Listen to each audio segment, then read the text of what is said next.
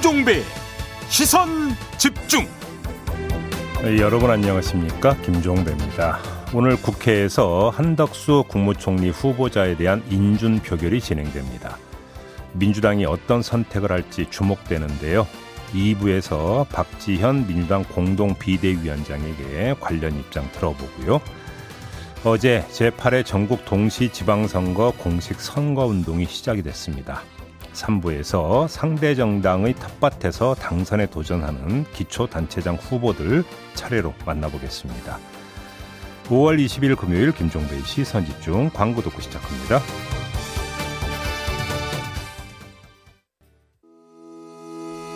시선 집중은 촌철님들의 다양한 목소리를 기다립니다. 짧은 건 50원, 긴 건 100원인 문자 메시지 샵 8001번, 스마트 라디오 미니와 유튜브 라이브로도 시선 집중과 함께 하실 수 있습니다. 믿고 듣는 진품 시사 김종배의 시선 집중.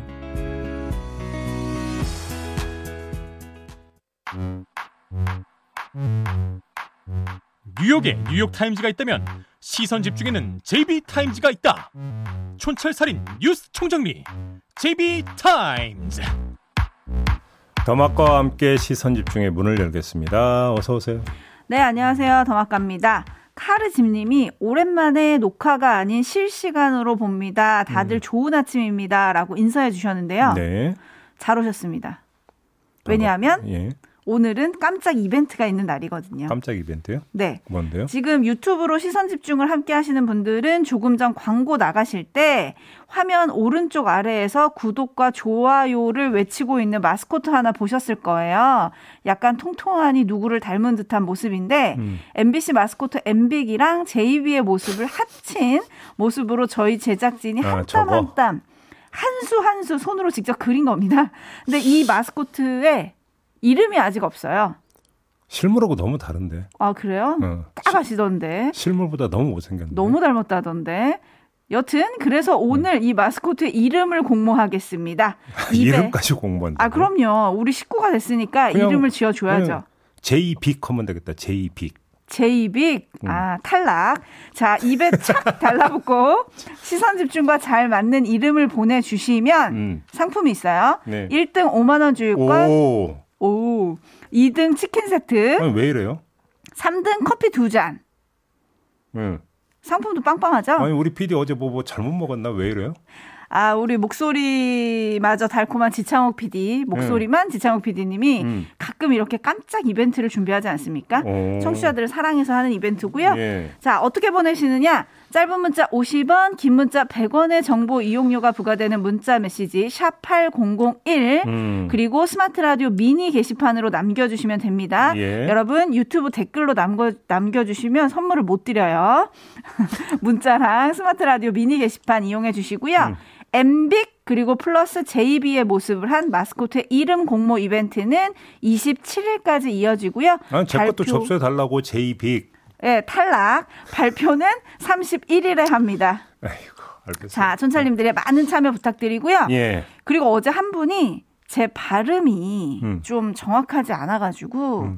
시선 집중 청취자들의 애칭이 촌철인 걸 모르셨다고 아. 네, 하셨어요. 그래서 아. 제가 힘주어서 다시 말씀드릴게요. 예. 촌철살인 논평을 날려주시는 여러분들을 일컬어서 음. 촌철이라고 저희는 부르고 있습니다. 음, 네네. 참고해 주시기 바라고요. 자, 오늘 뉴스 한번 가볼까요? 가기 전에 쫑베베. 아, 이런 거는 좀.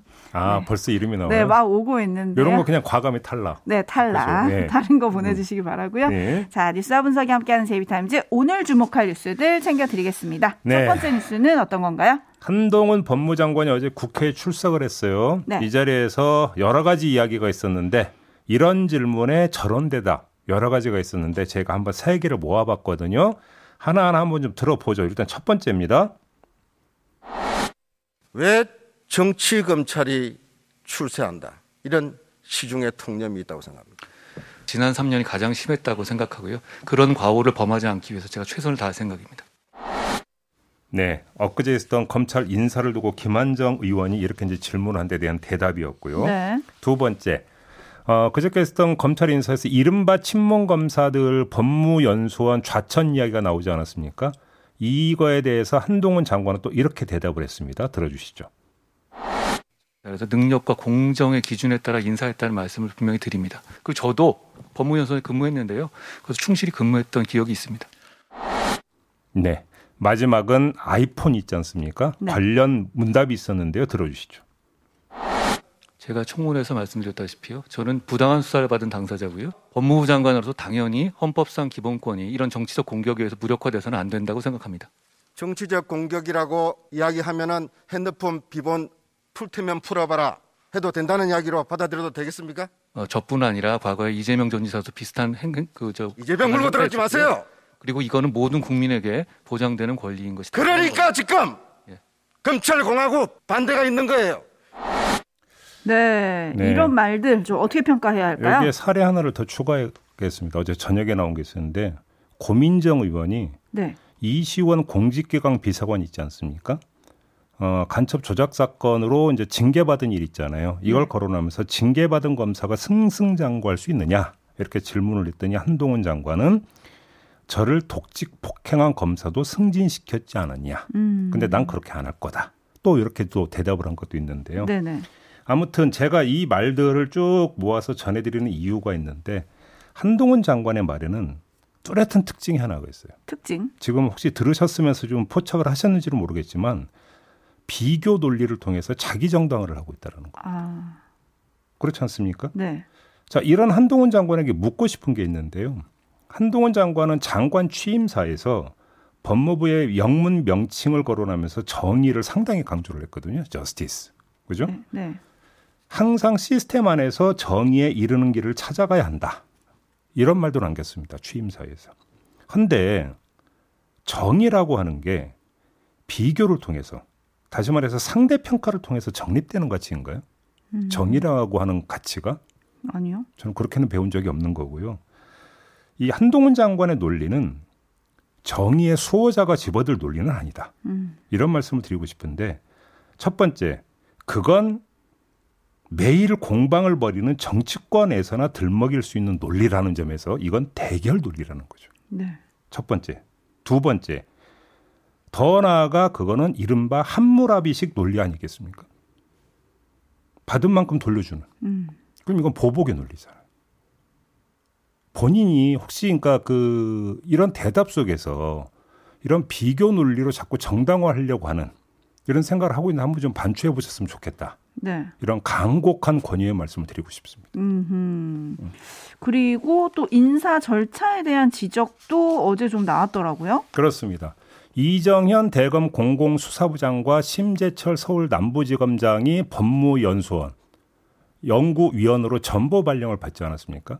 근데 그와 별개로 대구 부산고검 등에서 근무하면서 연구 업무를 하라는 휴대전화 문자 통보를 받았다고 합니다. 그래서 이게 어떻게 된 건가 하고 문의를 했더니 법무부 검찰국 실무자에게 이제 문의를 했다고 그래요. 그랬더니 각 지방 고검에서 근무하는 게 맞는다 이런 취지로 구두 인사 명령을 했다고 합니다. 네. 그러니까 근무지 변경을 구두로 하는 것은 절차에 맞지 않는다 이렇게 음흠. 항의를 하니까 서너 시간 뒤에 고검 근무는 없던 일로 하자면서 다시 구두로 고검 발령을 취소를 했다고 합니다. 어.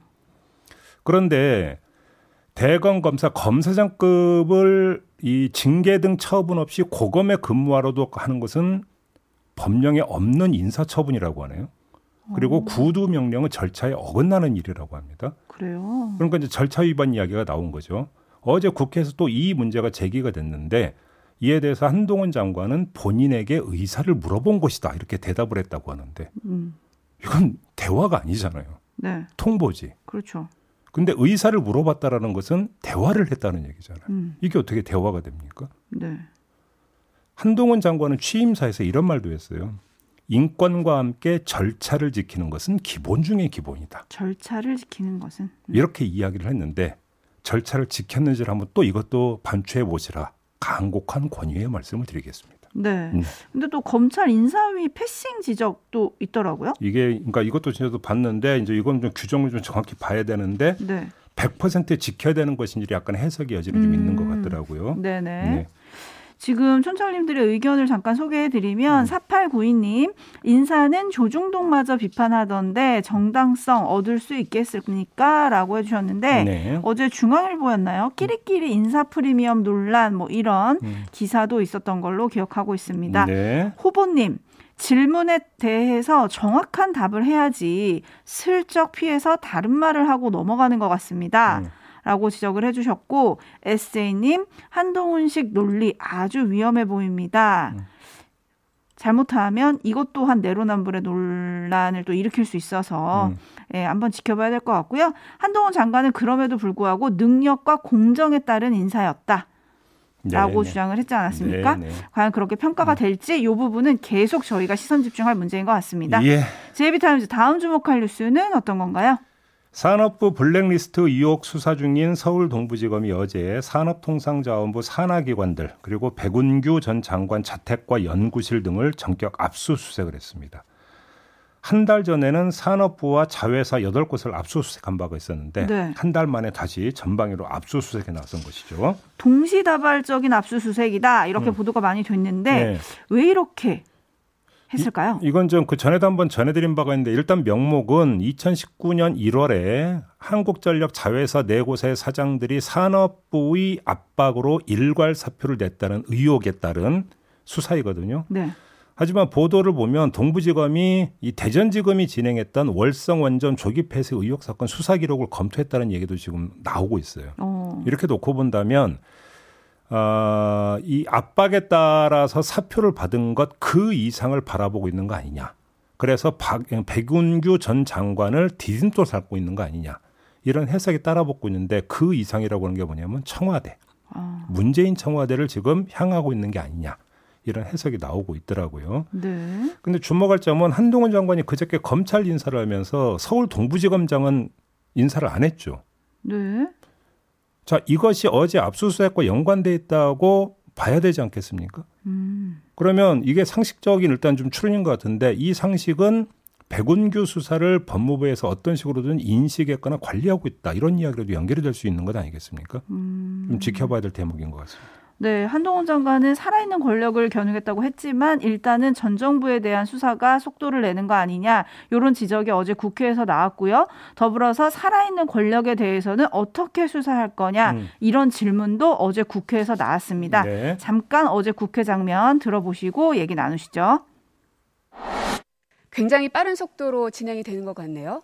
그 사건은 사실 몇 년 된 사건이라서요. 빠른 속도라고 말씀하는 것보다는 굉장히 늦게 진행된 거다라고 표현하는 게 더 정확하죠. 죽은 권력에 대해서도 엄격하게 수사하겠다는 의지는 수사는 그게 당사자가 누군지 이름 가려도 똑같아야 한다고 생각합니다. 그러면 살아있는 권력에 대해서는 어떻게 하실 겁니까? 범죄가 있으면 범죄를 한 주체가 강자든 약자든 관계없이 공정하게 해야 되는 게 민주주의의 기본이라고 생각합니다. 김건희 여사 수사하실 겁니까?